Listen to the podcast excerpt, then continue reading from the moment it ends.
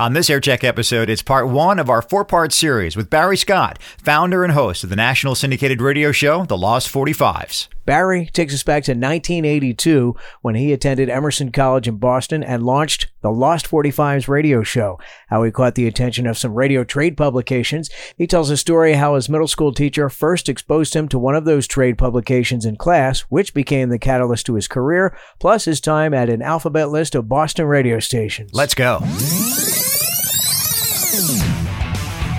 Welcome to Aircheck Season 4, a podcast about radio's personality from radio personalities, managers, consultants, owners, and your most humble hosts from Philadelphia, Rich DeSisto and Paul Kelly. I'm Rich DeSisto. And I'm Paul Kelly. This is the first of a four part series with Barry Scott, founder and host of the syndicated radio show, The Lost 45s.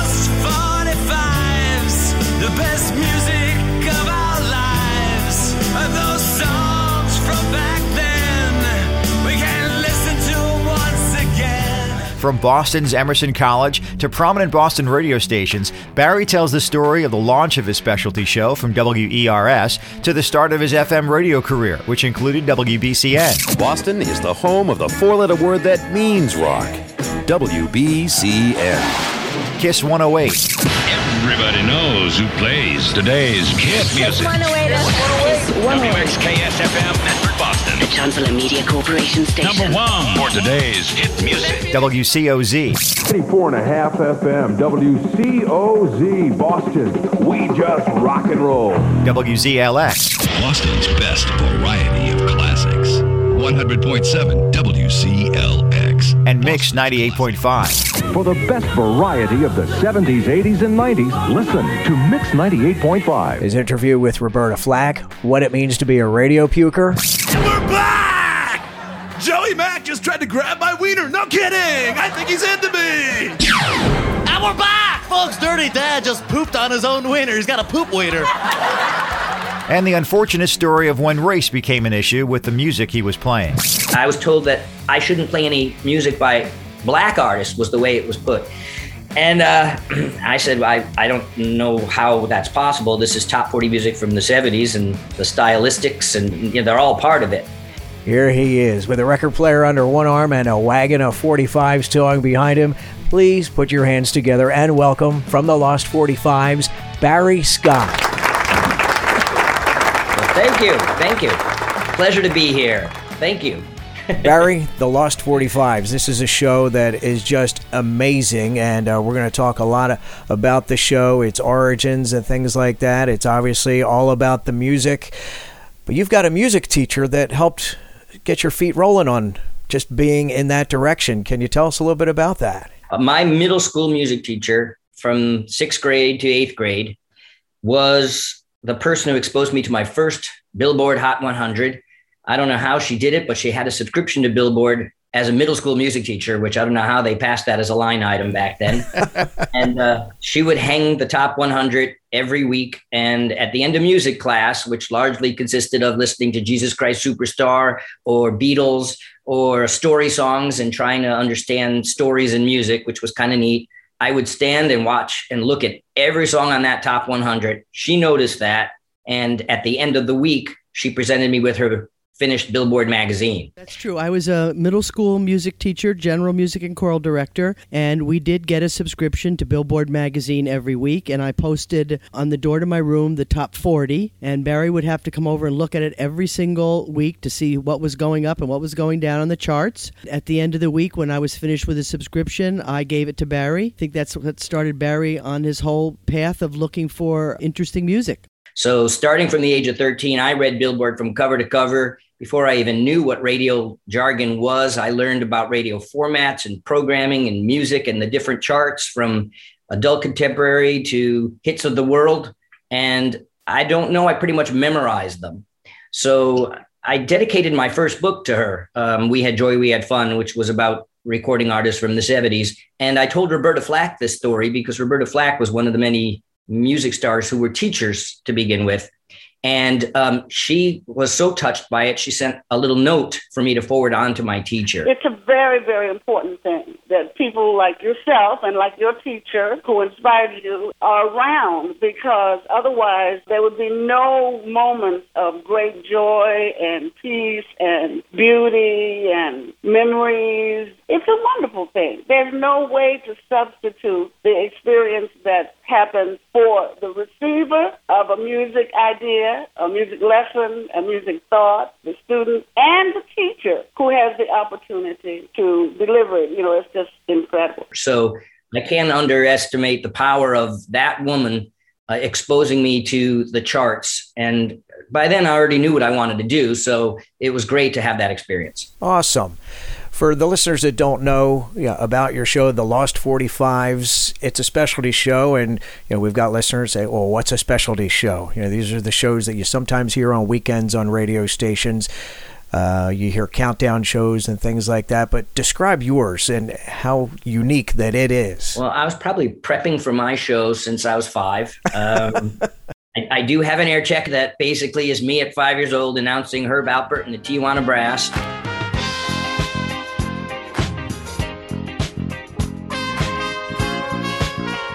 And some marches, and including one and "Do You Love Me," um, and one song in the in the wrong speed, uh, where I just go "Oops," which is pretty much what any grown jock would do. But uh, so I never really wanted to do anything else. Um, in uh, elementary school, I think it is, maybe it was later on, they give you an aptitude test. And while everybody around me got lawyer or doctor, believe it or not, I got radio announcer. Wow. Uh, so I don't think I wanted anything else. And when I got to college at Emerson in Boston, in order to get on WERS, their FM signal there, you had to propose something that was different. Tell them what you want to say, Dinky. We are WERS Boston, providing 35 years of excellence in broadcasting. And you know it, the special edition is a part of it on FM 88.9. And believe it or not, in 1981, different was the decade of the 70s. Nobody was playing it in 1981. It was totally overlooked. So that's what I did. I um, started a show. It was then called The Gold Rush, and it was on for four years. And by my junior year, it was apparent that the songs from the 70s that got the most attention, I started calling them Lost 45s. And it was Partridge Family and Bobby Sherman and Helen Reddy and Tony Orlando and Dawn, still staples on the show. The songs that the minute they left the top 40, they were forgotten, but obviously not by people who grew up with them. And by graduation time in my senior year, I had gotten a, an incredible amount of press from Billboard. They printed a top 100 of mine, Radio and Records, Friday Morning Quarterback, the Boston Herald, the Boston Globe, and that enabled me to get my first big boys job right out of college. So uh, as you're you're talking about all these lost 45s as the precursor to uh, putting this show together back in those uh, those early 80s days when you know MTV came on the scene and kind of you know put focus on a different style of music and pushed the 80s a little bit more in a forward direction. And you're looking back to those uh, to those records those one hit wonders if you will. Um, I think about uh, you know the the 45s that I purchased along the way in my youth and you know standing uh, you know at that at that rack in, in in the you know Sam Goody of, of those days or the wall to wall sound or whatever the store was back then, Tower Records, um, and just flipping through and and buying my first 45. Do you remember your very first 45 that you purchased as a kid? First 45 I bought, I was probably about six, maybe five. I heard "Leaving on a Jet Plane" by Peter Paul and Mary. So kiss me and smile for me. Tell me that you'll wait for me. Hold me like Um, I was living in the Hartford area, and I clearly remember a little transistor radio. When I held it just right, it got WHYN AM in Springfield, Mass. The best show in Springfield, WHYN.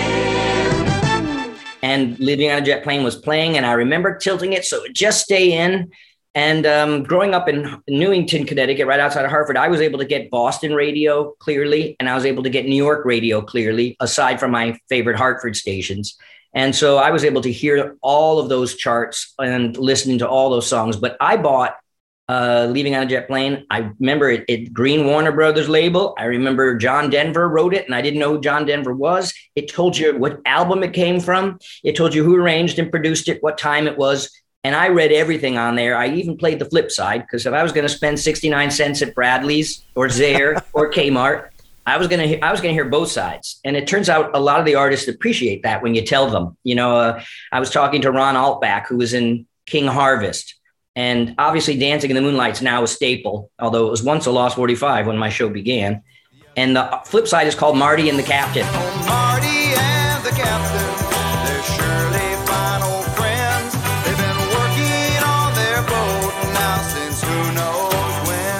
I always loved it. And I told him, and he said that was the song that he wrote that he wanted to push, but the label wanted Dancing in the Moonlight.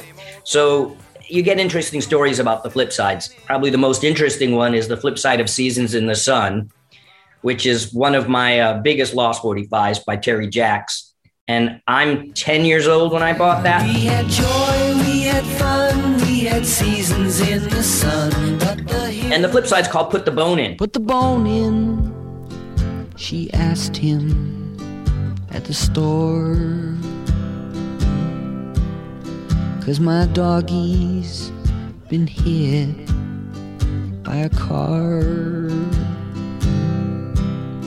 The lyrics are Put the Bone In, she asked him at the store because my doggie's been hit by a car. And when you're 10, that's like a story song. Um, so years later, I, one of my first interviews, which got the ball rolling for my thousand interviews, was with Terry Jacks. I located him on the on a boat off of the coast of Canada. The boat was called Seasons in the Sun, and I asked him about the song, and I said I loved it. I used to sing it to my family, and when we had steak or pork chops, I would hand my plate to my mother and say, "Put the bone in." well, record company wanted you to put something on the back that was the throwaway so you recorded a song called put the bone in tell us more about that song is it really a nice little song about a dog who gets hit by a car Put the bone in. I figured, well, nobody's going to play that thing. But you wouldn't believe the jukebox play I get on that. You know, I get a lot of the country towns. well, it's under two minutes it's nice and quick what's it about well, you'll have to figure that out. it's just kind of a fun song. In the chorus, I had a lot of Vancouver Canucks, our hockey team, came down to the studio and just sang one part of the chorus right in the middle. it's it's as you can imagine, as now an adult, it's a very dirty song. The Canucks sing on it. It's a bar ditty, and uh, there you go with one of the fun flip sides from the from my youth. put the bone in. She begged him as she paced around the floor. Put in. She yelled out once more. This is an Aircheck Rewind, Season 2. Danny Bonaduce, He's six feet tall and 200 pounds, and I'm five foot six. And at the time I fought him, I was 158. So theoretically, he was in charge of the fight, if you will. So when I saw how terrified uh, Barry Williams, Greg Brady was, I tried to carry him, but he's so much bigger than me. The audience could tell, and they started booing. And when they started booing, I just dropped him. He hits the floor. They drag him to his corner. We wait a minute, two minutes, whatever, and then they say, "How you feeling?" He goes, "Oh, I'm all right." And they said, "Good," and they threw him back in the ring. Aircheck, a podcast about radio's personality from radio personalities. Seasons 1 and 2 available now on Apple Podcasts, Spotify, or Google Podcasts. You can also listen on your smart speaker. Just say, Alexa, play Aircheck Podcast, or OK Google, play Aircheck Podcast. Barry, who was the first station that gave you a break? I mean, you did this you know, revolutionary show at Emerson College. You graduate, and all right, now where am I going? I have my passion. Who uh, who said, "Come on in, come work for me"? When I was at Emerson, I besides being on the FM station and the AM station, I did a lot of internships. Um, I did the a BCN internship with Mark Parenteau on the listener line. It's Mike Parenteau, weekday afternoons beginning at 3, only on the station that gives you classic rock, modern rock, and Mark, 104.1 WBCN Boston. If you're an Aerosmith fan, stay tuned. We have I went to Kiss 108 and worked under Sunny Joe White, who taught me so much about programming and so much about making radio stand out, um, be up to date. Even if you're, he told me, even if you're playing oldies, try to be up to date. Kiss 108 FM, Sunny Joe White. This lady was in town a couple of weeks ago, and we saw her on Channel 4, saw her with Joyce on Live on 4. Her name is Cyndi Lauper. She mentioned then that this song would be out. We got one of the first copies of it. It's on the LP. Hot from that LP, the Cyndi Lauper remix of She Bop, Bop. 108.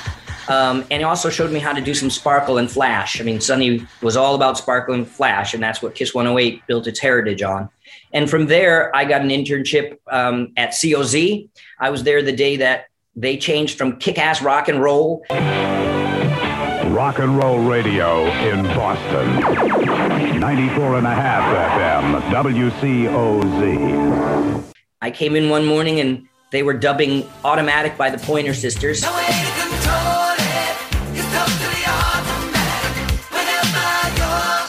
And so that was my first format change. Um, they went hot AC a couple years before that was even a cool thing. The switch is on to the new all hit Z94. I like the hits, so I made the switch. The switch is on. I switched to the new all hit Z94. When I'm not listening to him, I switched to the new all hit, the Z94. I made the switch to the new all hit Z94. The new all hit Z94. The switch is on. Um, and then I went to ZLX. Um, when I joined ZLX, they were actually first they were WKKT, the cat. Probably the worst jingles I'd ever heard. It, it- they uh, used to go meow meow meow, um, and it was just a horrific station. But I ran the board in the morning. Uh, they didn't have any jocks, and I also happened to be there. And the day they changed to ZLX, and I walked in one day, and they were doing Motown 60s and 70s. Classic Hits 100.7, WZLX, Boston. and Gary Guthrie was the PD.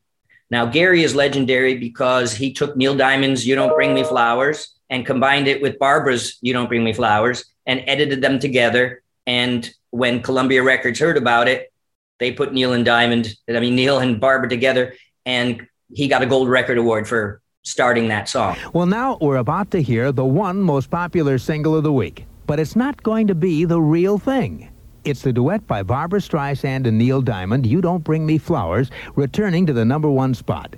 And I think everybody knows the story by now of how program director Gary Guthrie at station WAKY in Louisville brought Neil and Barbara together. He edited their two solo recordings of that song into a duet, and he made it a hit in Louisville. So he was the first classic hits PD. As far as I know, he started the format. I- it didn't exist before that. And he was targeting baby boomers. I brought him in all the information on my show. I've never had, or do I have, a particular radio being, being big booming jock voice. Um, and I think it took some selling for him. And eventually, I think he realized that I was as ordinary as the records I was playing. Um, I mean, you can't really introduce Bo Donaldson and the Heywoods, Billy Don't Be a Hero these days in a puking voice. I mean, it's really the whole idea is that I'm someone who loved these tunes when I was growing up, and I'm taking them out of my record collection and playing them for someone. And puking through it just doesn't really make sense. So he gave me a slot eventually. I think it took six months of begging him, but he gave me a slot. It was 10 to midnight on Sunday night.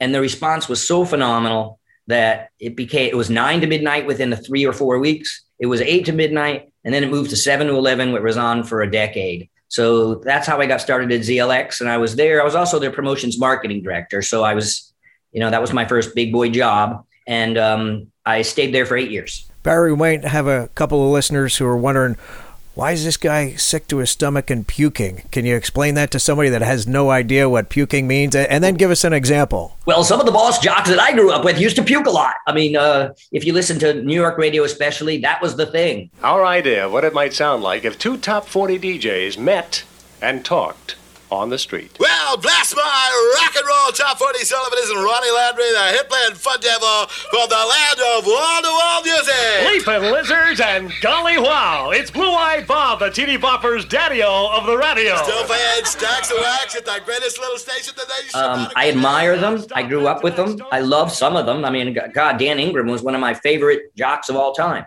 Um, so it was a thing in the 70s, and I'm sure they puked before they don't be a hero um, in that radio voice, the kind of radio voice they make fun of in Family Guy a lot, I'd say. In three, two, one.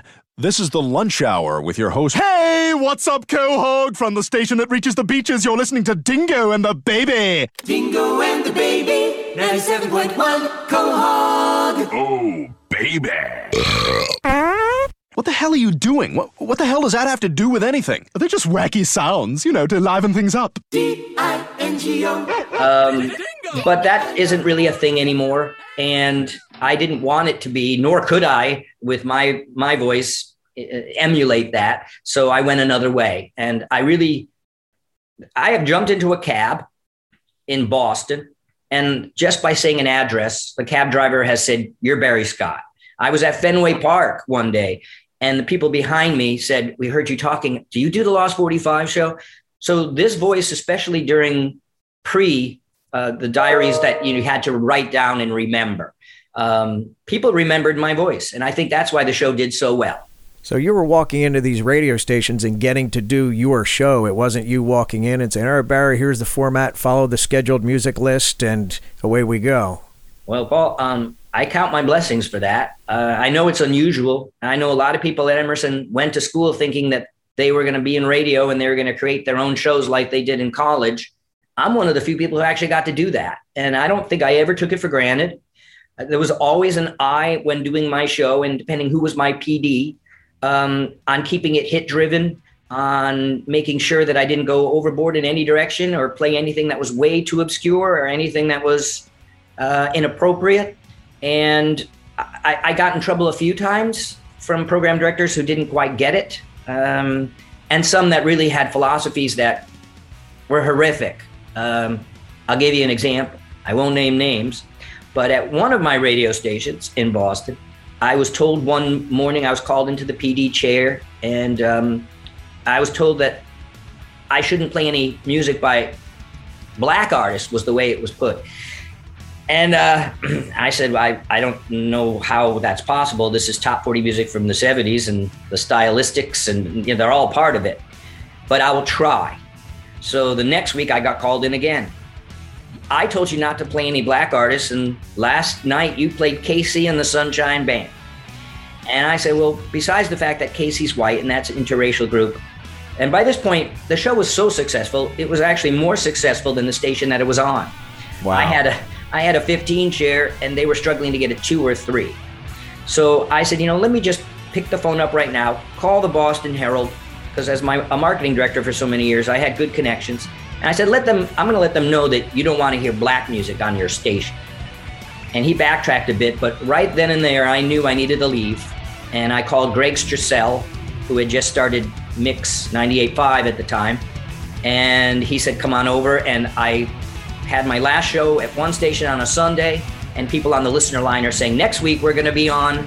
And the next week I was on another station. So uh, most of my station changes were fairly seamless, but I had a lot of them. Barry Scott taking a stand. Man, he's lucky to be able to have those connections and move around. On our next episode with Barry, part two of four, Barry reveals how so many music publications get artist facts wrong, including the real story around Captain and Tennille's wedding day, how the Lost 45 show is produced with his thousands of audio clips and train wreck segues, the day he decided to go national, his interviews with Beach Boy Brian Wilson, Cher, and how his conversation with Smokey Robinson landed a call from Aretha Franklin and how a Whitney Houston tribute almost got him fired. You can follow us, stream, and download every episode of Aircheck on Apple Podcasts, Google Podcasts, and Spotify. You can also tell your smart speaker to play Aircheck Podcast. If you haven't done so, give us a great rating. We'd also love to hear from you on our Facebook page, Aircheck Me. This is Rich DeSisto. And I'm Paul Kelly. We'll talk to you soon. Closing out another episode of Aircheck, a podcast about radio's personality from radio personalities. If you have radio stories to share, we'd love to hear from you. Join the Aircheck guest list. Email aircheckme at gmail.com. Musical props are Chris Gordon's. Announcer props, I'll take those. Greg O'Brien, the OB. Aircheck is available now on Apple Podcast, Google Podcast, and Spotify. You can also tell your smart speaker to play Aircheck Podcast. Aircheck is the creation of RDPK Productions.